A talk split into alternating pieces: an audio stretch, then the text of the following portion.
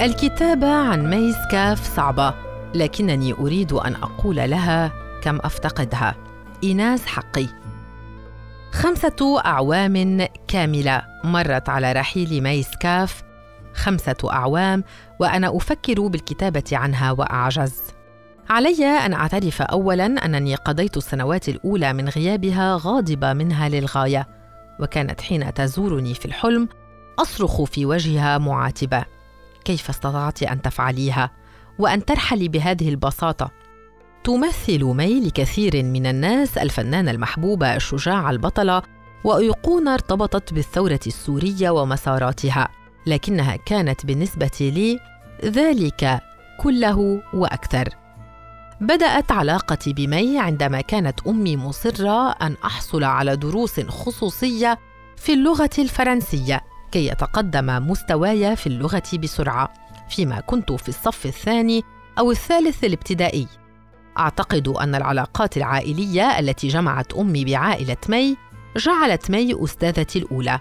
أتذكر تذمري ورفضي لفكرة الدرس الخصوصي ولكن وصول تلك المرأة الشابة التي تتحدث الفرنسية بطلاقة والتي اكتسبت حبي من أول درس جعلني أتخلى عن تذمري ولا بد من الإشارة هنا أن إصرار أمي ومقدرات مي وأساتذتي للغة الفرنسية في المدرسة كانت عوناً حقيقياً عند وصولي إلى فرنسا لاجئة تتحدث الفرنسية بطلاقة. بعد عدة سنوات قررت مي أن تنتقل إلى عالم التمثيل، وأتذكر أنها ناقشت أمي عندما عرض عليها دور البطولة في مسلسل العبابيد أنها تخشى مقارنتها بممثلات كبيرات لعبن دور سكارلت أوهارا في ذهب مع الريح. بما أن حكاية الشخصية الرئيسية في المسلسل كانت مستوحاة من حكاية أوهارا ولكنها بعد تردد لعبت الدور وكان الدور نقطة فارقة بحياتها وأصبحت معروفة في كل مكان. لا أذكر متى وكيف كنا نلتقي ولا متى حكت لي مي قصصا عن ماضيها. فالأزمان والحيوات التي عشناها تداخلت كلها في ذاكرتي. كانت مي تحكي لي عن طفولتها وعن عملها السياسي المبكر.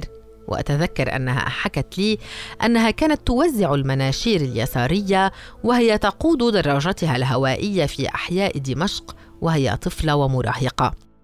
وكانت امي فيكتوريا التي كنا نلقبها ماما فيكي تروي أن مي عذبتها طوال حياتها بسبب أنها ثائره جامحة متمردة.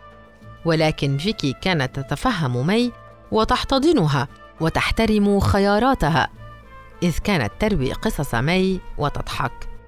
أحبت مي وتزوجت وفي نهاية حملها بابنها الوحيد جود أتت لتشكو لأمي تأخر ولادتها وأنها لم تعد تستطيع الصبر وخرجتا للمشي في الحارة وأتذكر تماما صورتهما وهما تمشيان وتضحكان فيما تسيران جيئة وذهابا وولد جود في اليوم التالي حسب ما أذكر.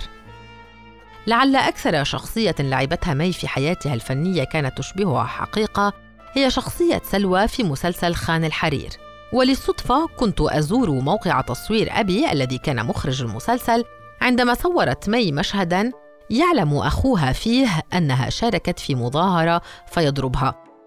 أصرت مي أن يكون مشهد الضرب حقيقيا كي يكون مقنعا ورغم تأكيدات أبي بأنه سيكون حقيقيا باستخدام تقنيات التقطيع طلبت منه مي إعطائها فرصة كي تتفق مع الممثل الذي يلعب دور أخيها وتقديم مقترح حقيقي للمشهد. كان المشهد مقنعا للغاية في النهاية وكانت مي كلما تذكرت كم اندمج زميلها بدوره تضحك وتقول أكلت أكل مرتبة بس طلع المشهد حلو.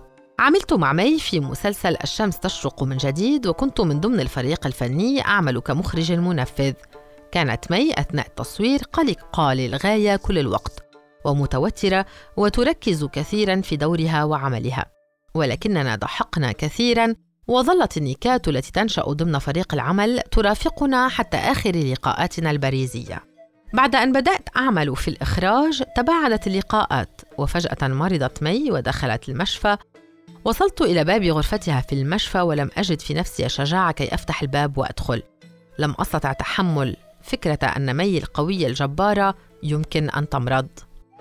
صرت أزور المشفى أثناء إقامتها أسأل عن أخبارها ولكنني لم أدخل إلى غرفتها قط. تحسنت صحة مي وبدأت تعود إلى نشاطها وعملها. وكنا نلتقي بين الفينة والأخرى نلتقي ونضحك. وبعدها بقليل اندلعت الثورة السورية. لم يكن لدي أدنى شك في أن مي ستكون في الصفوف المتقدمة. وخشيت عليها كثيرا من الاعتقال.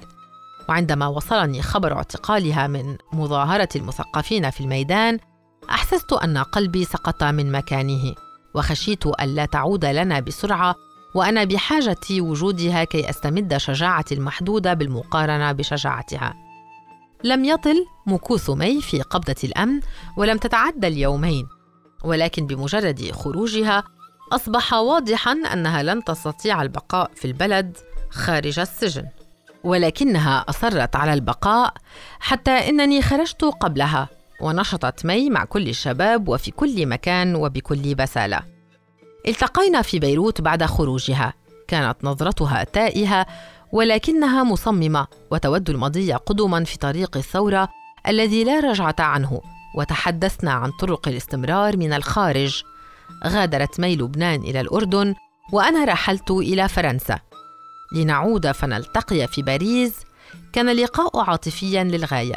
بكينا وتذكرنا وتحدثنا عن الإجراءات الإدارية وأصبحنا نلتقي لماما ولكن مي تتصل بي أو ترسل لي الرسائل كل فترة لتسألني سؤالا أو لنتحدث في أمر. وكان من الملفت لي عند مراجعة هذه الرسائل أننا لا نسأل بعضنا عن الأحوال وإنما نستكمل حديثا كأننا بدأناه سابقا. توفيت أخت مي الحبيبة لما ووالدتها ماما فيكي ونحن في منفانا البريزي. وكنت حينها قد انتقلت إلى مدينة أخرى وزرتها في كلا المناسبتين الحزينتين. كانت تحاول التماسك ولكن الحزن الذي مسح وجهها لم يعد يغادر رغم أنها كانت ترغم نفسها على الابتسام والضحك. منذ خمس سنوات اتصلت بي أمي وأخبرتني أن مي توفيت لم أفهم. طلبت منها تكرار الأمر عدة مرات. تذكرت مشاريعنا وأحلامنا. وعدنا بأن نعود إلى سوريا الحرة. مر شريط الذكريات في رأسي مؤلما حارا. شعرت أن خسارة مي كانت خسارة الأخت التي كانت لي دون أن أعلم. الكتابة عن مي صعبة. تجاوزت الكثير من التفاصيل والكثير من الذكريات والأحداث لكن الوقت يمر وأشعر أنني لابد أن أقول لها كم أحبها وكم أفتقدها. وأن واحدة من أصعب المهمات التي قمت بها في حياتي كانت مرافقتها إلى مثواها الأخير. وأنني ما زلت غاضبة ولكنني أتمنى أن تكون راضية وهي ترى مكانتها في قلوب السوريين الثوريين خمس سنوات مرت ولكن الألم ما زال حارا وما زال الوداع قاسيا وغير مفهوم.